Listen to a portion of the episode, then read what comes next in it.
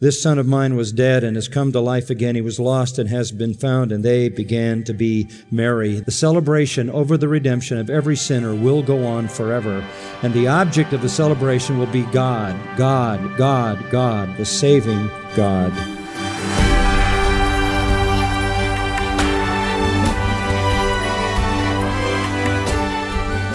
Welcome to Grace to You with John MacArthur. I'm your host, Phil Johnson.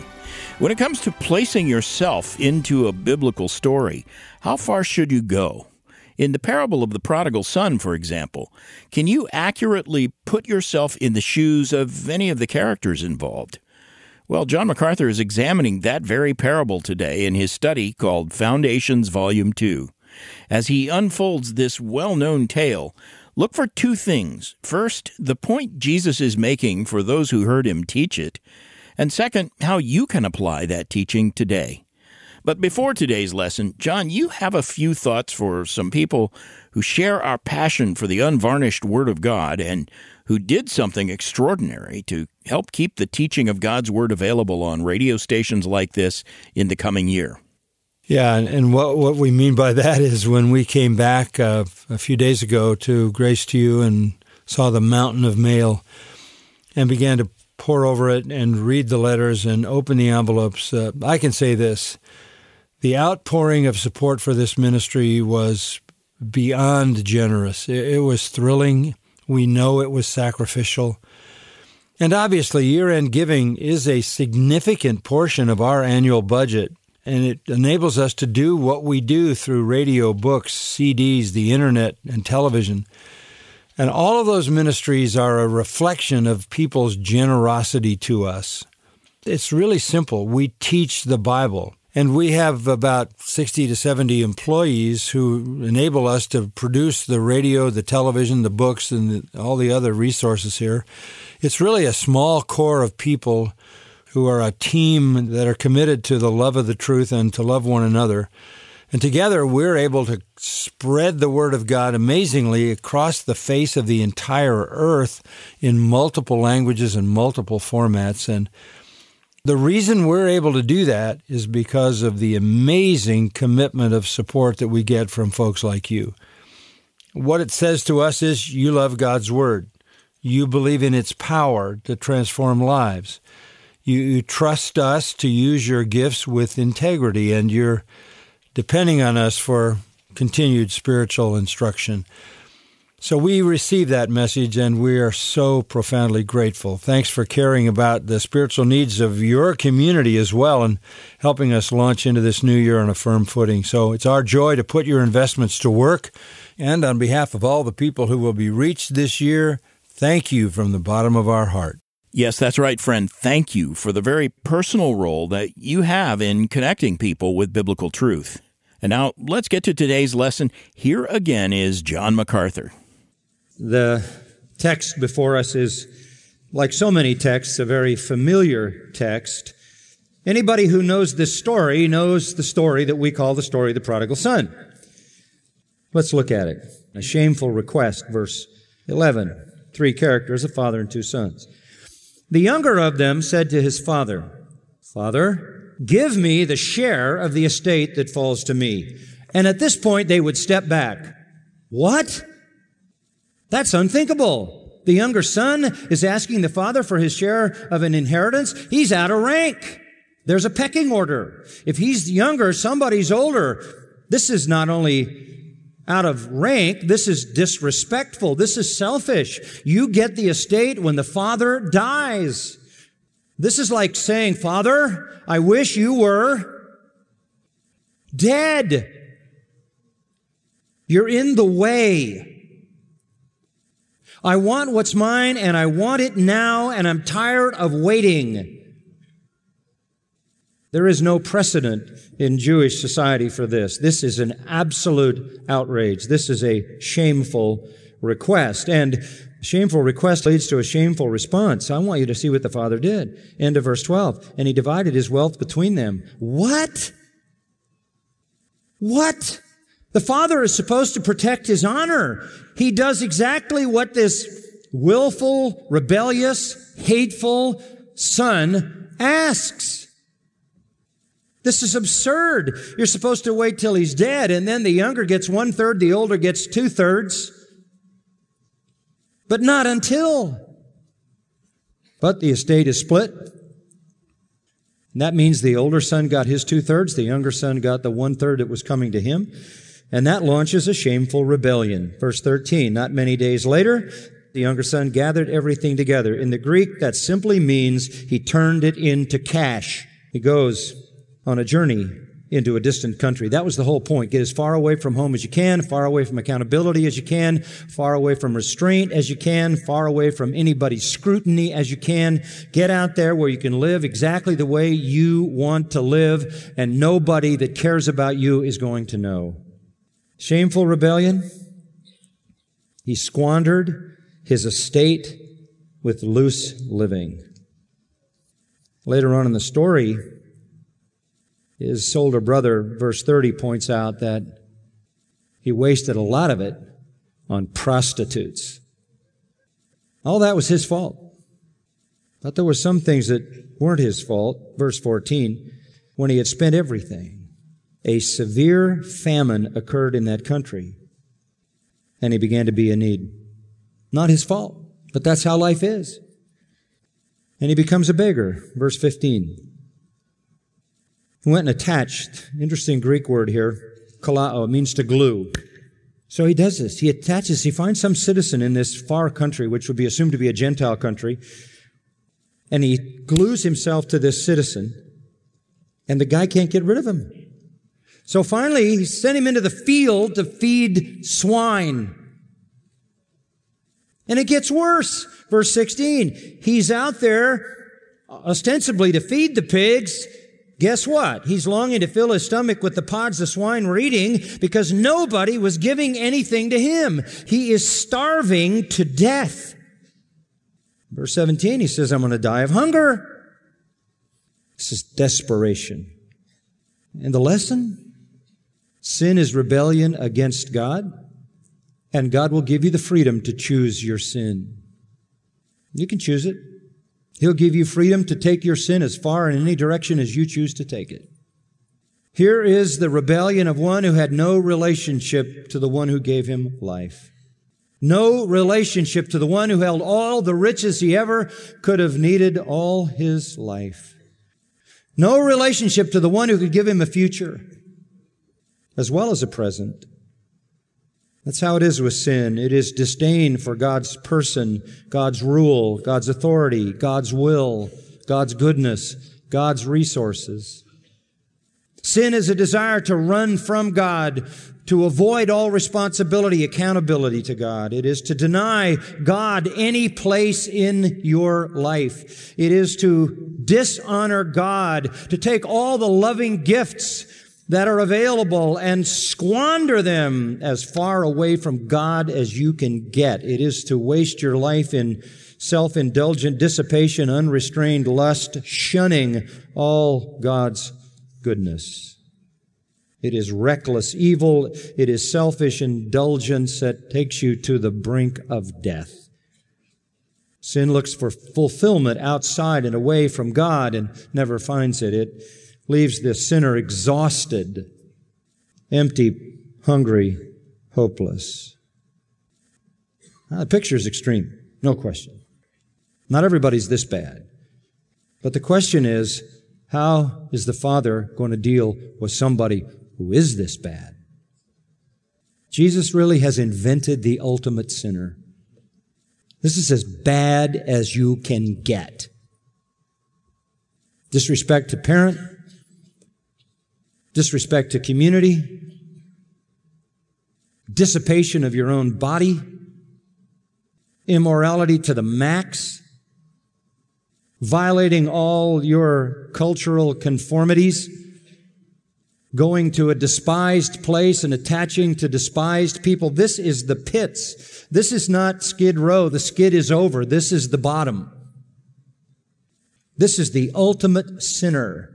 And not every sinner is that bad, but it's pretty important to find out how this father is going to deal with one who is. And the shame is not over. A shameful repentance follows. Verse 17. when he came to his senses. By the way, that's always the start of repentance. When you begin to assess your true condition. He said, How many of my father's hired men have more than enough bread? I'm dying here of hunger. Just a little note here that Jesus speaks with an economy of words that's always staggering to me.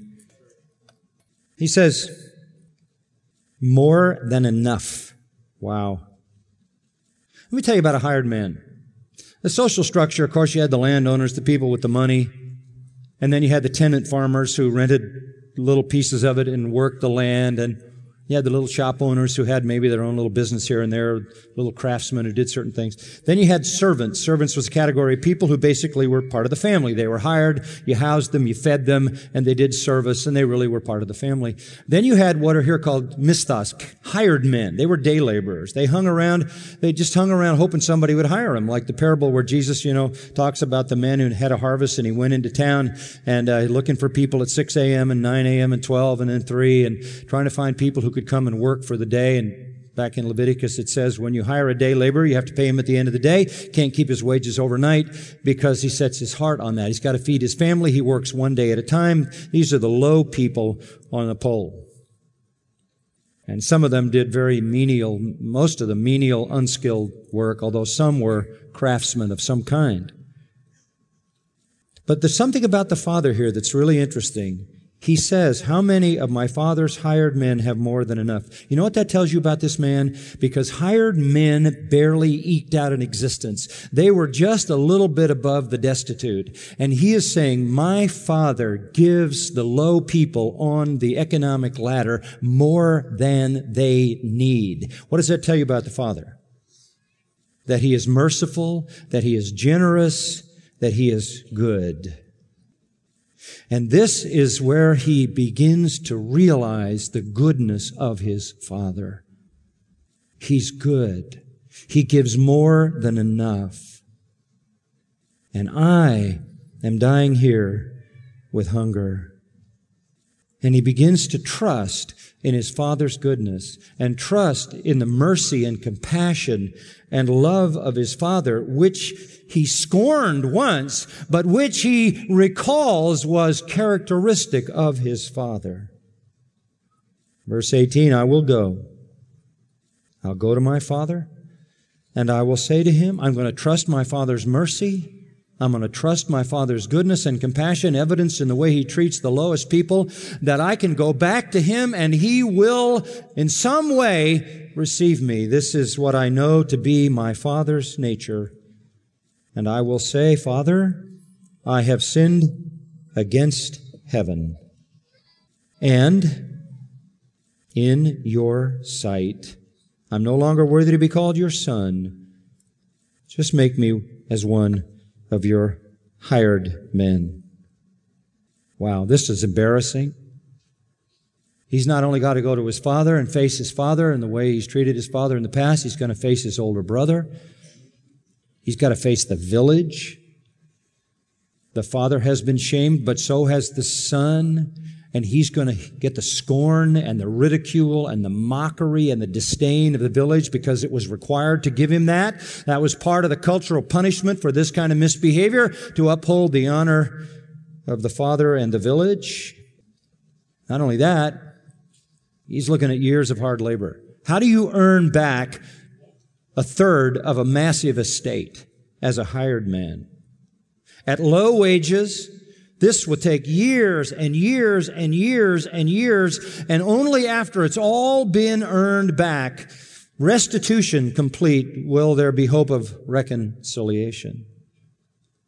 He knows his sins are great. Verse 18, I have sinned, literally in the Greek, into heaven. It's another way of saying what the Old Testament says, my sins are as high as heaven. There's no holding back here. He knows what he has become. He asks for no privileges in his mind, no rights. He's forfeited them all. He can make no claim. He doesn't ask to be in the Father's house. He doesn't ask to be a family member. He doesn't ask to be a servant in the Father's house. Not at all. All he wants is the Father to be merciful enough to him to let him work as a day laborer, paying minimum wage for as many years as it takes to earn back everything he lost and the hope that there could be a reconciliation. He sees now that when he's exhausted his options away from his father, all he got was death. And he will pay any price for the life his father possesses. He'll take the punishment. He'll take the humiliation. He'll take the hard labor. What a picture. Here is a sinner in true repentance. He's come to desperation who realizes that this is the path of death. He wants reconciliation. He's willing to confess that his sins are as high as the heavens. He knows he has no rights and no privileges and can lay no claim to anything. He wants reconciliation at any cost, even a life of hard labor. Boy, that's the real kind of repentance. What a picture. What a picture. At this point, the Pharisees and the scribes are saying to themselves, wow, it's exactly what that boy should do. This is the first thing that had any sense to it. It's what he should do. And he did. Verse 20. He got up, came toward his father, walked back in his filthy, swine smelling, stinking clothes trudged back toward the village. Now, what can we expect the Father to do when he gets there? Well, the Pharisees would know exactly what the Father would do. Finally, this Father has an opportunity to sustain his honor and to do what he should, what is right and just and honorable. And what the Father should do is stay up in his estate. And when somebody says, your son has come to town, the Father says, I'll see him in four days. Let him sit in his stinking clothes and take the scorn and the mockery of the village heaped upon him as discipline. And then, after four days, I will see him. Father would expect him to come in, bow down, kiss the father's feet, and take punishment from the father, maybe even a lashing, and then get ready to work for decades and if he could sustain it for decades and decades and decades, then maybe reconciliation. But reconciliation comes only because of restitution, so said the rabbis. There is no reconciliation without restitution. But if you think there's been shameful behavior now, here is the most shameful behavior yet. Verse 20. A shameful reconciliation while the young man was still a long way off, still outside the village. Maybe there was a gate, there was a dusty road leading to the village. Maybe there was a gate, maybe there was just sort of a defined place where the first little uh, buildings were. While he's a long way off, his father saw him. Now we're okay up to here, and now the whole thing becomes ridiculous and felt compassion for him and ran and embraced him and kissed him. Yoy Are you kidding me? What a fool this father is. His father's a bigger fool than his son. So much here. Still a long way off. That must have mean the father was looking. I suppose we could assume that this was a regular thing for him to look for that son. Saw him. The father was the seeker. Felt compassion. And those Pharisees are saying, How weak is this man? Can't he ever respond in a righteous, honorable way? And then he did the unthinkable. He ran. Middle Eastern noblemen don't run. Uh, it's not just something that you don't do because physically you can't do it. There is an entire body of literature, Jewish literature written about the fact that you don't run if you're a man. They wore robes down to the ground, and uh, that was so that their legs were not seen. It was a shame to let your legs be seen. That is, of course, the case still for some folks. Um, when you get to a certain age, keep those things covered up is a, probably a good idea. But but the bottom line in that culture was you, if you ran, you had to pull it up, and to show your legs was shameful. In fact, literature says that even a priest, when he's offering sacrifice, cannot lift his robe off the ground to keep it out of the blood. There was one rabbi who, uh, who condemned a man for lifting his robe above his knees while walking through thorns to keep from getting it caught. You just didn't run. You didn't run, first of all, because it wasn't dignified. You didn't run because you moved in a graceful, stately manner. And you didn't run because it would be a shame if anybody saw your lower body. And if you pulled them up high enough and ran hard enough, they could see more than your legs.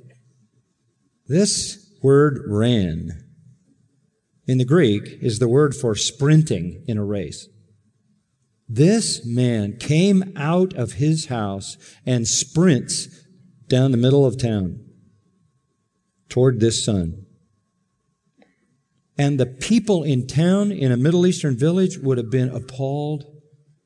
This indecent, shameful thing. The rabbi said a man should not even jump for fear somebody might see your lower leg.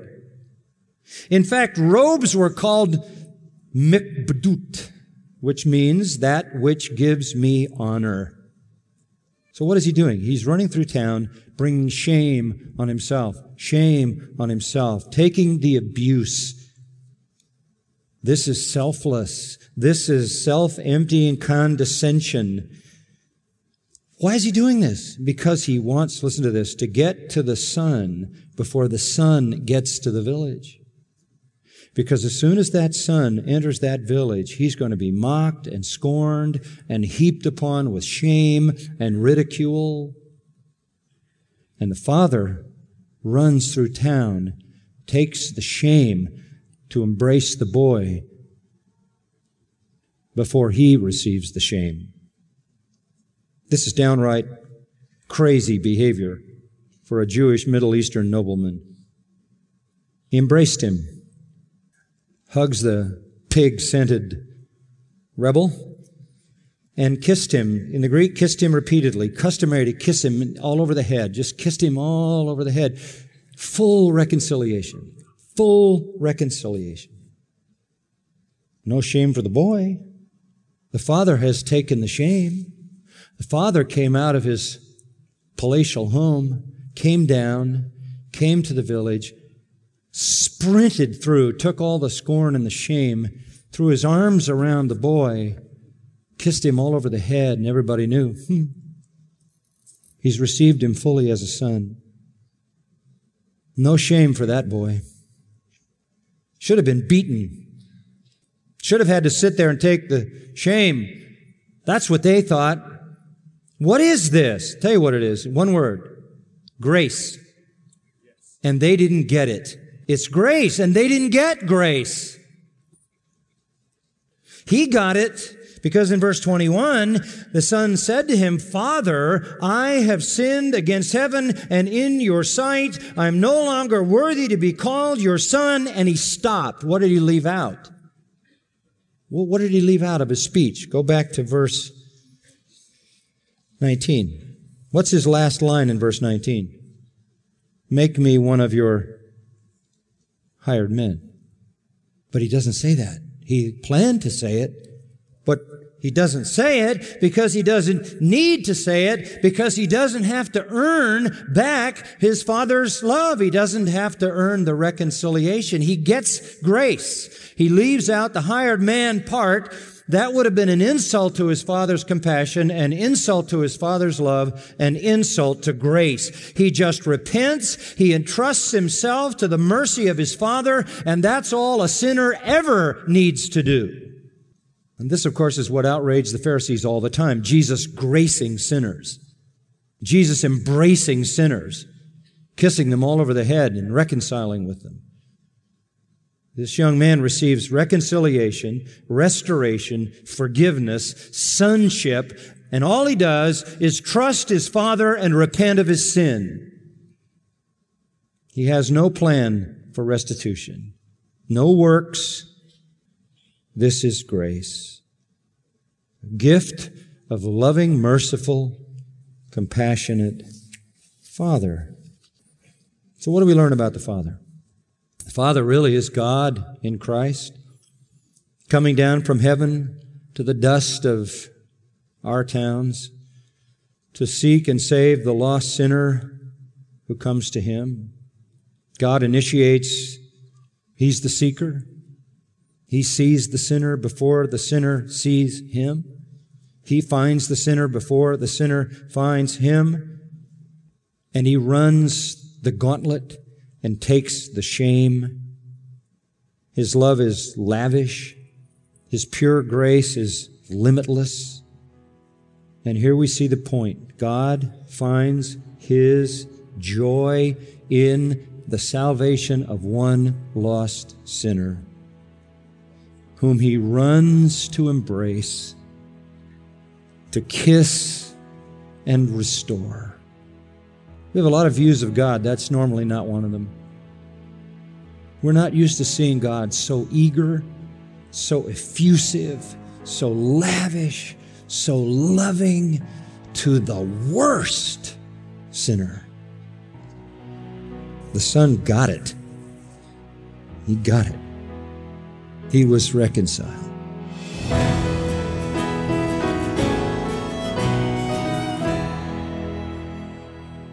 That's Grace to You with John MacArthur, Chancellor of the Master's University and Seminary.